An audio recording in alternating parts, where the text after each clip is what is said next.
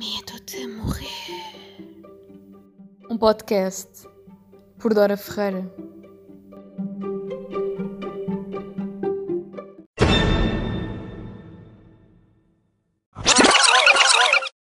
Olá malta, sejam bem-vindos ao Medo de Morrer. Como é que vocês estão? Desculpem, eu demorei imenso tempo a gravar este episódio, mas tenho andado a saltar por dentro da Turquia, por fora da Turquia. Então não tive muito tempo e não tinha o meu material por lá. Mas isto vai ficar resolvido agora, porque eu estou aqui, né, para gravar episódio para vocês. Uh, já contamos com alguns episódios. Deixa-me só mesmo verificar o número do episódio, porque eu não gosto de falhar nestas coisas.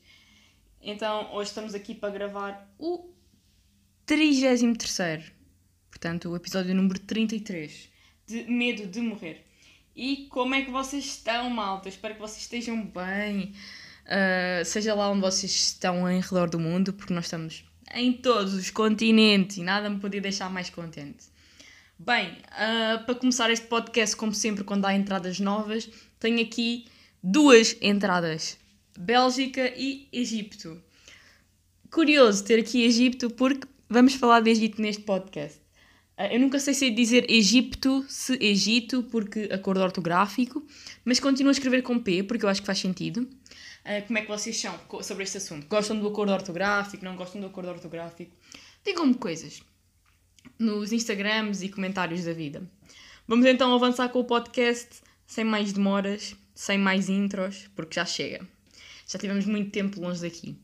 Ora então, eu tive em Pamukkale há uns tempinhos atrás. Para quem não sabe o que é Pamukkale, Pamukkale é uma zona na Turquia conhecida por ter uh, uma zona calcária, portanto, que forma uma montanha no meio do nada, portanto, tudo branco, passaria bem por um sítio de neve, e que tem piscinas termais. Pronto, tem água cristalina que nasce no calcário e depois tem umas piscinas lá dentro que são as piscinas da Cleópatra. E então eu fui a Pamukkale com os meus amigos a laurear a PVID e foi muito interessante porque foi o meu primeiro escaldão da vida, sabem? Um, eu nunca, mas nunca na minha vida apanhei um escaldão. Quem me conhece sabe que eu fico preta no primeiro dia que apanho sol. E naquele dia parecia a minha mãe uh, que estava aqui numa lagosta. Estão a perceber? Vermelho, vermelhão. Tipo o batom das meninas da Zara antes de, antes de haver esta pandemia de pizza. Um, então estava mesmo vermelha, saí lá escaldar e a pele caiu-me toda dos braços. Toda, toda. Eu tenho pena de às vezes isto não ser visual, porque senão eu podia espetar-vos aqui uma foto. E agora estou a fazer o movimento que as youtubers fazem, que é vai aparecer aqui uma foto à vossa direita, debaixo do i, um, sobre este meu escaldão.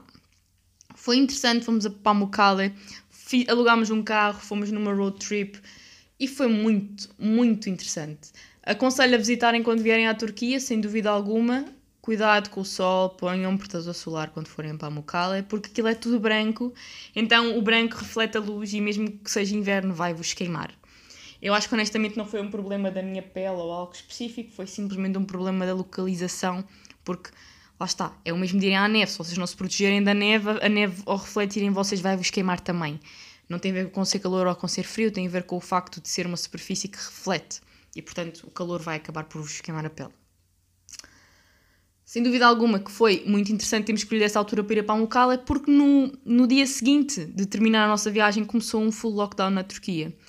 E é verdade, nós estivemos aqui fechados durante imenso tempo, durante quase um mês, durante a altura do Ramadão, uh, o que é uma coisa um bocadinho triste, porque sendo um país que tem celebridades, uh, cele celebridades, não, celebrações muçulmanas, uh, seria, seria muito interessante ver o festival, o final do, do Ramadão, mas infelizmente não seria possível porque o lockdown manteve-se até ao final uh, do Ramadão e prolongou-se mais uns dias. Portanto, até dia 17 de maio nós estivemos confinados aqui na Turquia, mas a nível extremo, total, por prevenção, porque o Erdogan quer abrir a Turquia ao turismo, agora em junho.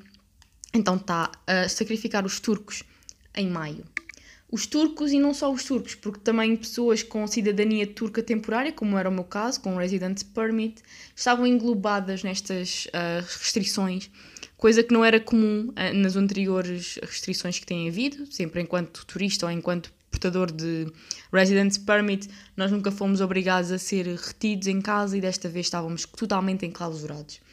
O que é que era a única hum, forma de nós podermos fugir deste lockdown que nós ainda tínhamos enquanto vantagem em relação aos turcos, que é o facto de termos um passaporte internacional e, e portanto podíamos então apanhar um voo internacional.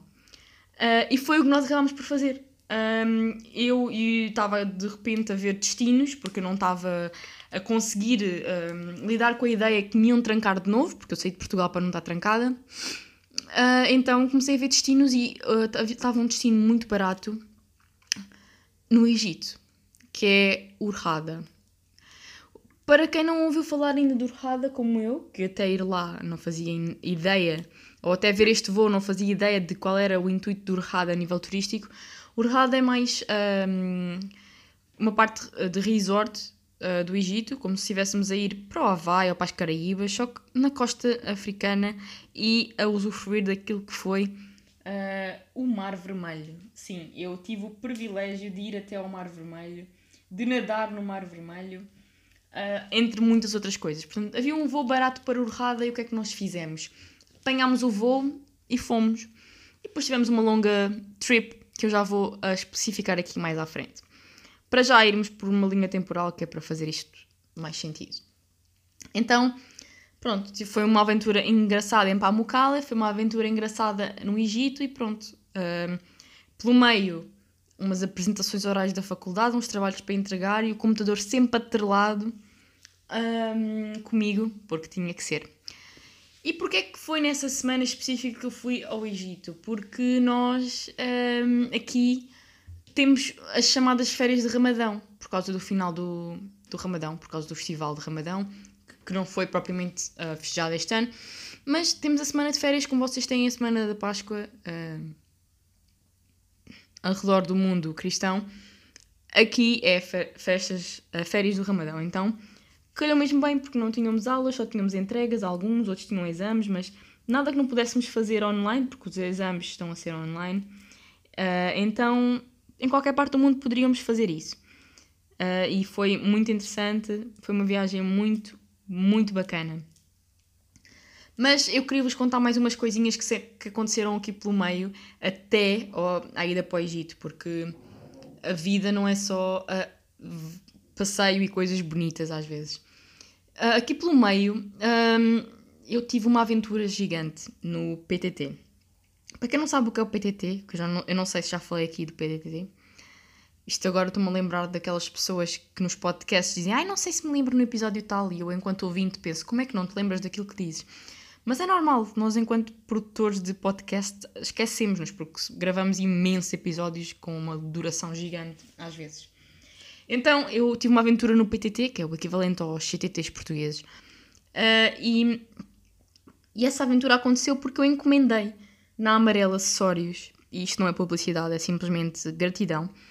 Uh, encomendei na Amarela Acessórios um, uma prenda para uma amiga minha que está cá na Turquia. Uh, que é a Amarela é uma marca portuguesa de handmade um, biju, então encomendei um colar. Uh, só que eu aqui, na casa da Turquia e em seu geral, quando não estou supostamente à espera de encomendas ou quando não tenho motivos para abrir a porta, não abro. E no dia em que os senhores vieram entregar a encomenda, eu já me tinha esquecido que tinha feito essa encomenda, porque, como devem calcular, vim de Portugal, demorou algum tempo a chegar à Turquia e, no caso, foi quase dois meses. Então eu esqueci-me que podia ser o senhor do PTT uh, para me entregar a encomenda de Portugal. E não abri a porta. O interessante é que no dia seguinte as pessoas voltaram e eu não abri a porta. Então, quando estava uh, a sair de casa, estava com um amigo que era turco e ele reconheceu o papel do PTT e disse: Olha, Dora, tens aqui uma encomenda. E eu, mas como assim uma encomenda se eu não encomendei nada? E ele, ele disse: Mas isto é uma carga internacional porque isto não está aqui para ir levantar um PTT normal, tens que ir a um PTT especial. Pois, o problema começou aí. Então, esse PTT especial era em Bayrakli e Bayrakli não é propriamente aqui ao lado onde eu moro. Além de que em Bayrakli existem mais do que um PTT e eu dirigi-me a um PTT normal. Pronto, fui ao PTT comum de Bayrakli, não percebia porque é que tinha que ir a Bayrakli, mas fui. Até que quando entrei no PTT normal, a senhora da segurança me explica: olha, a sua carga não está aqui. A senhora tem que ir a um PTT especial que é alfandegário, tipo um PTT alfandegário, como se nós tivéssemos uma alfândega uh, para receber esse produto. Bem, estava um calor. Tinha sido depois do escaldão, então eu estava a usar uma sweatshirt para não sentir mal por causa do escaldão. A andar a pé. Ainda eram tipo quase 3 km até esse PTT do PTT normal. Não passava um táxi, porque aqui não há Uber. E o táxi é relativamente barato. Não passava nenhum táxi, eu bem, uh, isto vai correr muito mal. Lá encontrei um táxi e lá fui ao PTT. Cheguei ao PTT, ao balcão, disse: Olha, tinha aqui esta encomenda. E eles diziam: Ah, não, não é aqui neste sítio, tem que ir ali atrás. Eu vou, o segurança para-me, porque eu supostamente não devia estar naquela zona, que era a zona pronto, deles, nos transportes, onde estão os caminhões e tal. Vem o senhor do PTT lá dentro e diz: Não, não, ela vai porque eu é que mandei a miúda ir, porque ela tem que ir buscar uma encomenda. Isto tudo em turco, claro. Eu fui, entrei lá na divisão que ele me disse, falo com o senhor, diz-me, ai, não é comigo, é com a minha colega. Pronto, fui ter com a senhora, até que ela me explica, olha, a sua encomenda voltou para Istambul, porque a menina não estava em casa. Eu, desculpe, sim, já passou mais de uma semana e a senhora não vai buscar, então vai para Istambul. Eu, mas eram duas semanas e as duas semanas só acabam amanhã. Porque não é Tuga, muito Tuga, vai ali mesmo à Rasvesca Motorique. Então é que a senhora percebe que eu estou mesmo aflita e eu digo: olha, mas não dá, não dá para mandar ver isso de volta. E ela, dê-me lá um segundo. Então ela foi lá ao sistema, procurou, procurou e disse-me assim: venha comigo. E de repente, Dora entra nos PTTs nas suas mais profundezas. Eu andei dentro de todas as divisões e de todos os processos de passagem de mercadoria dentro de um PTT. Eu fui a todas as salas com aquela senhora, porque ela teve que falar com todos os funcionários responsáveis de todas as secções. Até que ela conseguiu encontrar a última pessoa com quem tinha que falar, portanto, na zona em que estavam as cenas divididas por cidades Pronto, dizia, tinhas, tinhas assim saquinhos, mesmo tipo a Pai Natal, estão a ver? Sacos grandes a dizer Izmir, Istambul, uh, Ankara, Gaziantep, Trabzon. Estão a perceber? Tinham tipo os nomes das cidades. E de repente a senhora fala lá com um, com um senhor qualquer que estava naquela divisão e o senhor abre o saco de Istambul, começa a remexer os pacotes. E não é que ele encontra a minha encomenda.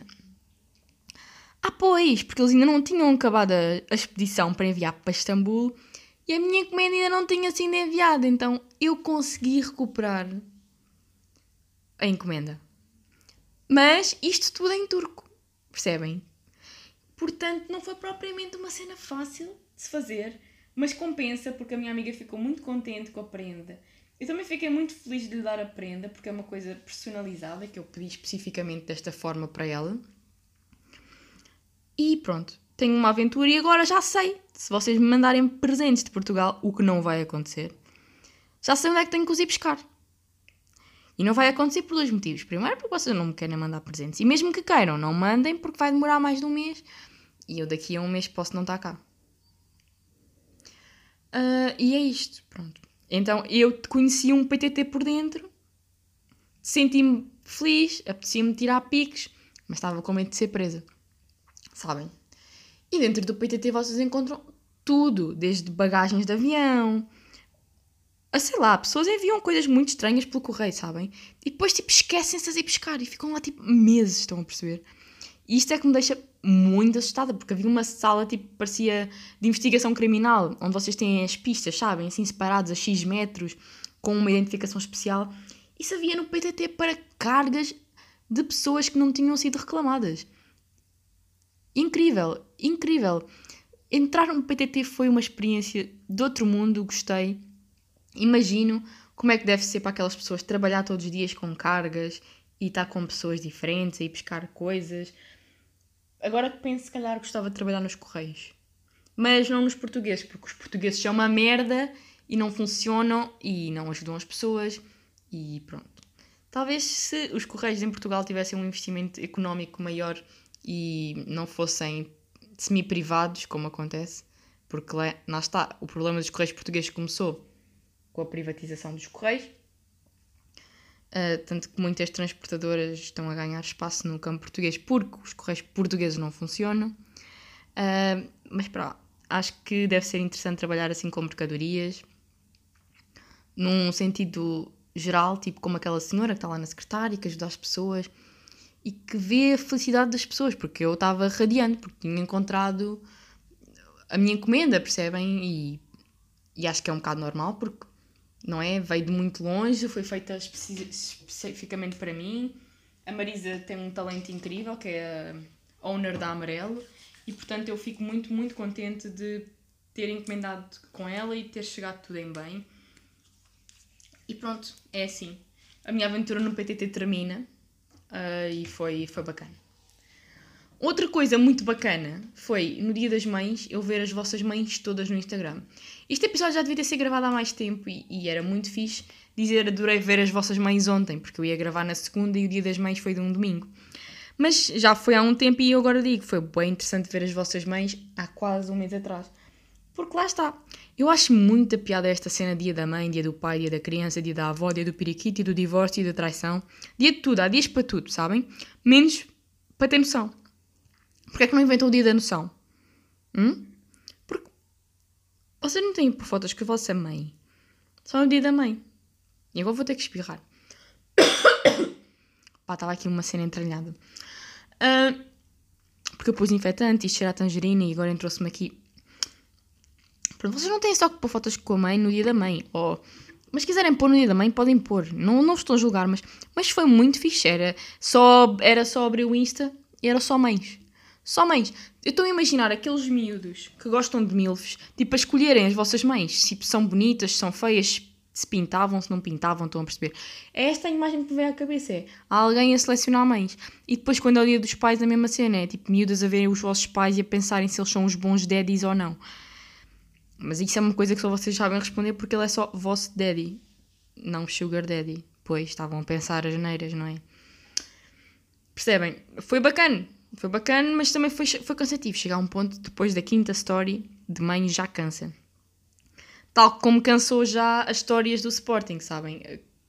Porque é, é muito triste. Uh, ver que vocês tiveram 20 anos à espera para isto acontecer. Vá, não foram 20, Dora. Não foram 20, Dora, não foram 20. Foram 18 a 19.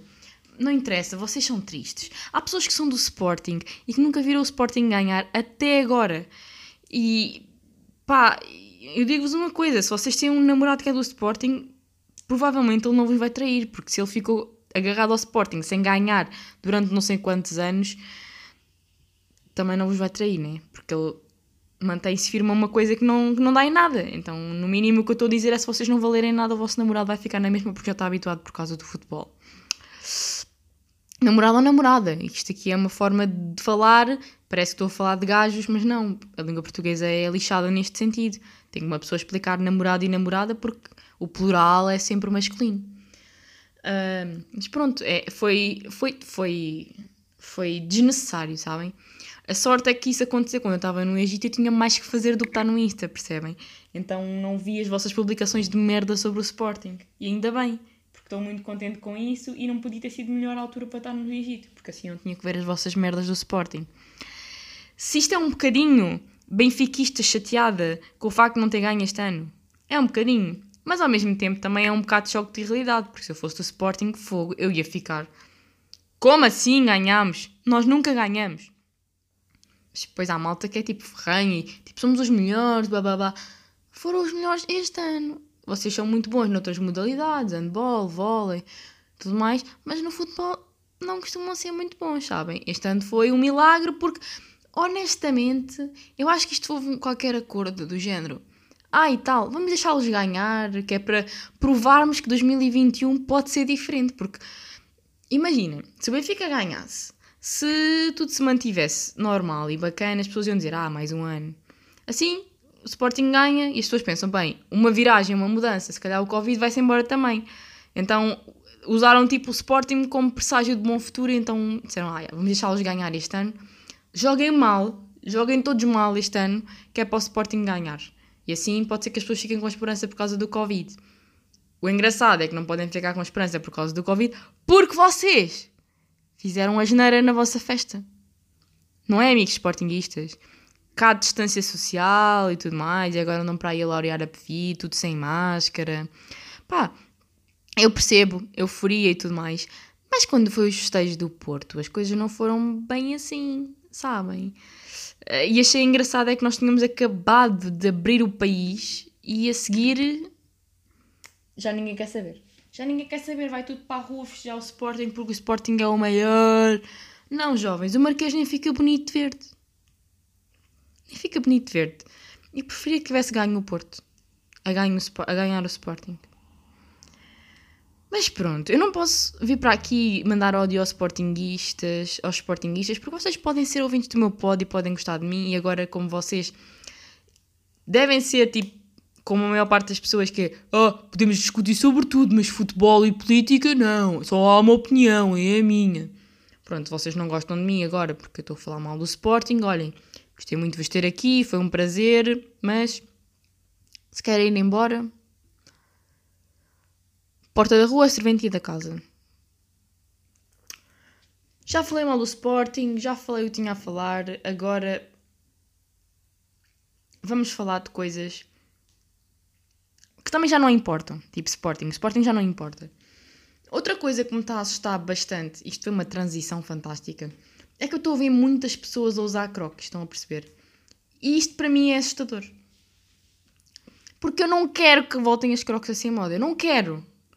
Ninguém gostou de usar crocs. Estão a ver quando nós usávamos aqueles pines idiotas nas crocs quando éramos miúdos? Só porque era fixe, depois tínhamos o Oliver Benji, depois tínhamos a estrelinha, depois tínhamos não sei o quê. Depois tínhamos umas crocs numa cor que são sempre horríveis, normalmente são cor de rosas as crocs. Ou tipo verdes, ou... Percebem? Tipo, demasiado... demasiado wow. Percebem? Não, não é fixe. E há pessoas da moda que estão a fazer looks com, com crocs. E eu estou-me a assustar, porque isto vai ficar famoso e vão-me pedir 40 euros por umas croques da Zara. E eu não vou querer comprar, porque eu, eu gosto muito de moda. Mas quando a moda não me agrada, eu também não o faço. Também não a sigo. E é isso vai acontecer. Se os croques voltarem. Eu não vou usar croques. Não vou. Tal como andavam na moda aquelas sandálias ortopédicas que a minha avó usa porque não sabe como andar sem elas também não, também não alinhei. Também não vou alinhar. Ou aquelas micromalas, sabem? Tipo, que nem dá para pôr nada lá dentro. Metes um tampão. Que é o que só. A única coisa que cabe na mala é um tampão. E depois és daquelas que usa com o aplicador. Nem o tampão cabe dentro da mala, percebem? Tipo, não. Há modas que não vale a pena voltarem e eu sou contra as croques, sabem? Sou contra as croques. Espero que vocês também. E além das croques, houve outra coisa que se passou aqui na Turquia.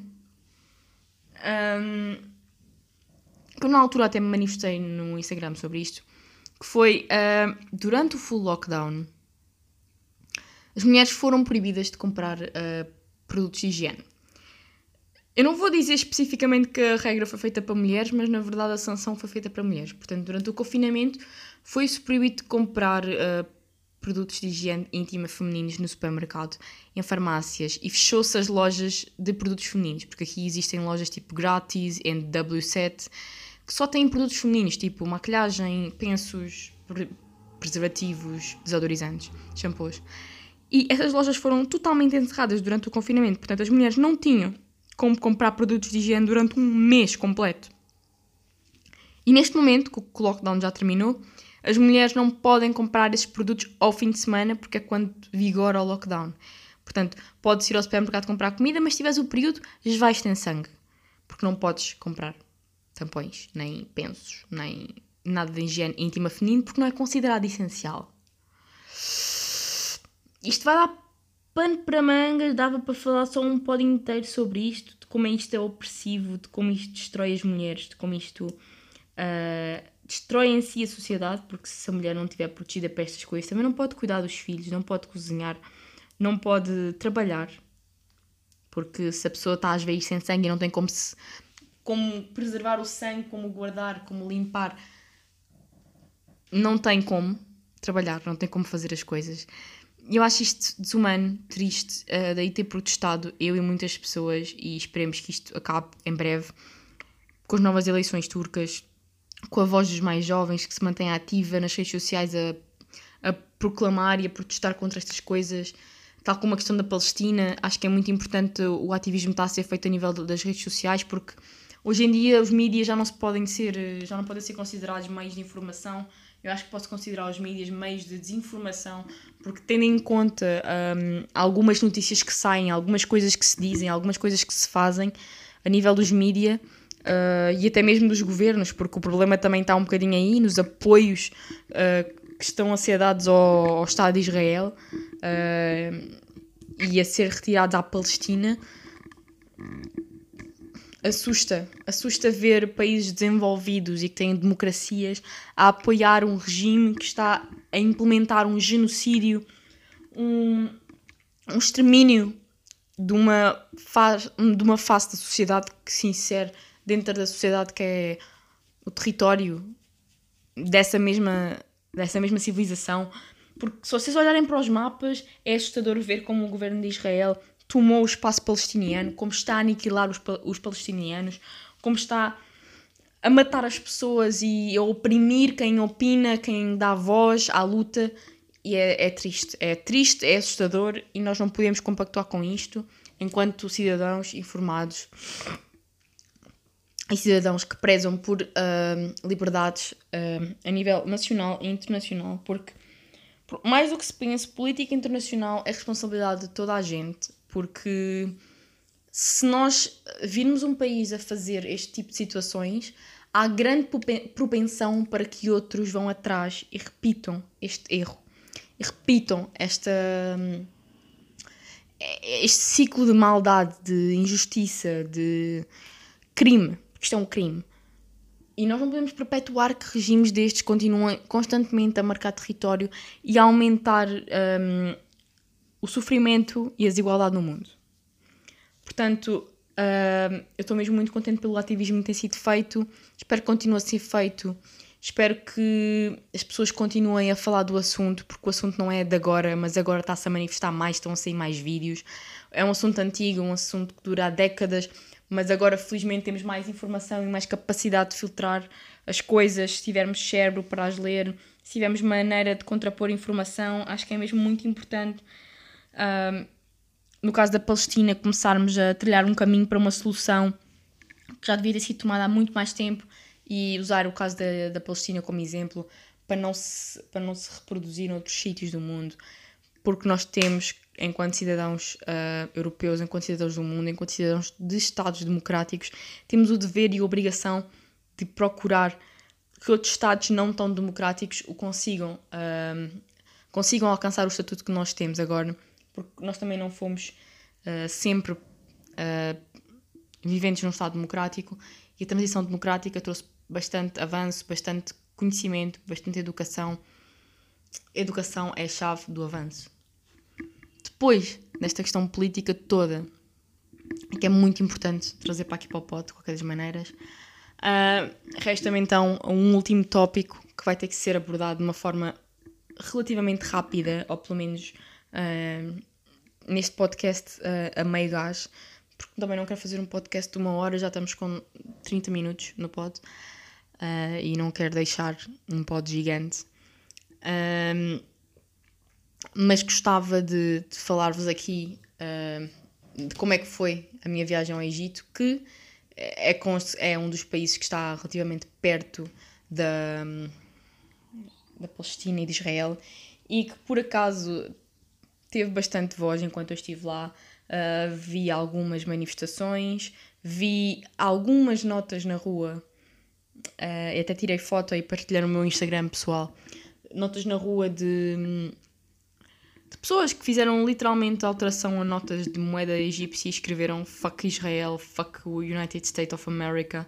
Pronto, que através de meios uh, não primários de revolução, portanto, não através de eleições ou, ou filiação a partidos, através da revolução, digamos assim, chegaram a fazer a sua, o seu ativismo político e a participar nesta causa. Mas a minha ida ao Egito foi muito mais do que uma proximidade política com o problema da Palestina. Foi uh, uma descoberta, foi muito, muito interessante, foi um sonho realizado. O Egito era, sem dúvida alguma, um dos países que eu mais gostava de visitar no mundo. Uh, não esperava que fosse o primeiro dos sonhos que eu tenho para visitar. A Turquia, claro que era o master dos sonhos e já está mais que realizado porque estou cá há seis meses, uh, praticamente. Mas depois da Turquia, que era o sonho uh, primário, digamos assim, eu tinha muitos outros países na lista e nunca esperei que o Egito fosse o primeiro dessa lista a ser realizado. Mas foi o que aconteceu a nível de proximidade geográfica. Uh, é razoável esta escolha. A nível de preço também foi razoável esta escolha. Estavam voos mesmo muito baratos a partir de Istambul para o Egito ir e voltar 92 euros. Uh, portanto, compensava sempre uh, escolher o Egito em todos os aspectos, porque era um destino de sonho e estava a um preço consideravelmente barato. E, e foi muito interessante. Visitei três cidades: Urrada, Luxor e Cairo. Uh, muitas noites sem dormir, como deve de ser, porque foram passadas dentro de um comboio ou dentro de um autocarro para me transportar entre cidades, mas não teria mudado nada. Foi, sem dúvida alguma, eh, uma experiência riquíssima. Deu para aprender umas palavrinhas em árabe, eh, porque a comunicação lá é feita em árabe, inglês ou francês, mas claro que com pessoas mais nativas, mais de zonas tradicionais, como é o caso do Cairo ou Luxor, será necessário às vezes falar uh, árabe. Então deu para aprender umas palavrinhas em árabe, tal como obrigada, que é shukran, ou olá, que é salam aleikum. Salam aleikum é comum a todos os países muçulmanos, porque é uma expressão que significa olá de Deus. Podemos utilizá-la na Turquia também, mas nós cá utilizamos mais merhaba. Uh, e a comida é fantástica, uh, no Egito, uh, super saborosa. Quem come carne pode-se deliciar com algumas comidas, mas honestamente, depois dos mercados de carne que eu vi no Egito, eu não comia nunca na vida carne no Egito. O Egito é um país super quente, como vocês devem saber, eu apanhei dias de temperaturas de 50 graus. E a carne muitas vezes é vendida na rua e está pendurada, como se pendurar fruta ou algo assim nas feiras, sem qualquer tipo de refrigeração. Imaginem eu que era vocês comprarem uma carne que passou um dia ou mais a 50 graus ao sol e com moscas e com carros a passar e com burros a passar, porque o Egito ainda é um país que anda a burros, uh, literalmente a animais, a burros animais, e é, é um outro mundo completamente diferente mas há, há coisas uh, que honestamente chocam. Ver pessoas na rua, um, crianças na rua virem pedir dinheiro, abraçarem-te e a dizer dinheiro, dinheiro, virem, virem pessoas pedir-me para me tirar fotos como se eu fosse, sei lá, um animal ou como se eu fosse uma famosa, porque para eles ver turistas é, é uma coisa. É uma coisa é, é um ritual, é, faz sentido e eles gostam de guardar fotos de turistas, sabe-se lá porquê. Uh, e, e, não é uma coisa, uh, digamos assim, esporádica. É, na visita às pirâmides, a cada metro que, que nós andávamos, tínhamos um bando de miúdos atrás de nós para nos tirar fotos. Uh, e para tirar fotos connosco, para tirar fotos das nossas roupas. Foi uma experiência muito engraçada que eu posso detalhar mais sobre os pontos uh, que visitei num próximo podcast. Mas para já deixo o disclaimer, o disclaimer que estava muito calor, ótima gastronomia. As pirâmides são muito bacanas. Um, andar de comboio é muito fixe no Egito, tem uma boa rede de comboios. Uh, a comida é muito boa, a hospitalidade das pessoas é gigante. Uh, andar vestida local foi muito bom, porque eu vesti-me local uh, com hijab e tudo mais. Foi muito bom receber as pessoas a perguntarem-me se eu era egípcia e a perguntarem depois de dizer que não, de onde é que eu era, eu dizia Portugal e toda a gente, ah, Portugal. mas não com o oh, Portugal Cristiano Ronaldo, como é normal, mas foi ah, Portugal, adoro Portugal, Portugal, bom país, tão longe, e as pessoas ficarem contentes de nós irmos de longe uh, para o país deles. Portanto, um, muito boa experiência, muito boa experiência mesmo. Uh, repetia tudo, teria feito mais coisas. Teria feito Rena, por exemplo, que não fiz. Uh, teria hum, visitado Alexandria, que foi o que me faltou, que é a parte onde estão uh, os artefactos da Cleópatra e a história da Cleópatra com o Marco António. foi a única parte que eu não visitei, digamos assim, dos mais importantes. Cruzei o deserto, um, andei literalmente no deserto. Se, se tivesse possibilidade de cruzar mais tempo o deserto, podia ter ido até à Líbia de carro e passar a fronteira. Podia ter ido até ao Sudão de carro e passar a fronteira. Um, andei de barco. Uh, mergulhei em águas paradisíacas. E tudo isto por um preço bastante acessível. Um, e com pessoas que eu gosto muito. Portanto, não, não poderia estar mais grata desta viagem. Foi, sem dúvida, uma viagem incrível. Uh, e acho que fala por mim a minha expressão que vai deixar saudades. E daqui a uns anos vou olhar para aquelas fotos e pensar: fogo, eu fui ao Egito com 20 anos. Eu meti-me num avião e fui ao Egito com 20 anos. Pois é, eu acho que nunca tinha falado da minha idade aqui no pod. é verdade, eu tenho 20 anos, faço 21 em setembro. Sim, e já vivi bastantes coisas com 20 anos e sou muito grata por isso. Um, muito grata mesmo. Mas bem, não, não me vou alongar mais. Os próximos pontinhos que estavam aqui podem ficar para o próximo pod, é tranquilo. Uh, não há nada aqui que tenha que sair agora. Mas explica-me só uma coisa. O que é que é isto do teste da Mariana? Que até a, Fornal me manda mensagens a dizer: Teste Mariana, não, é um erro, é uma homenagem. Aproveita 50% na tua próxima viagem. Utiliza o código em Caps Lock Teste Mariana até ao final do dia para usufruir da tua oferta. Válido até às 23h59 de 21 de maio de 2021. Quem é, quem é a Mariana? O que é que se passou com a Mariana? Contem-me, que eu não estou em Portugal e não estou a perceber isto. Já vi mais marcas a fazer publicidade com isto. De Cobeirão, a Durex deve estar a fazer também, porque a Durex sabe o que faz, né? Foi grande marketing da Durex. Uh, mas expliquem-me, quem é a Mariana? És tu, Mariana Pereira? Bem, malta. Vai mesmo ser a última parte do pod agora. Vamos terminar, como sempre, com música. E desta vez vamos chegar com uma música que eu descobri graças ao meu amigo Léo, que é de Itália. E que é muito, muito fixe esta música. Sem mais demoras, malta. Até ao próximo pod. periferia fa molto caldo Mamma stai tranquilla sto arrivando Te la prenderei per un bugiardo Ti sembrava amore ma era altro Beve champagne sotto Ramadan Alla tv danno Jackie Chan come, va, come va, come va. Come va, come va, Penso più veloce per capire se domani tu mi fregherai non ho tempo per chiarire perché solo ora so cosa sei. È difficile stare al mondo quando perdi l'orgoglio. Lasci casa in un giorno. Tu dimmi se pensavi solo ai soldi.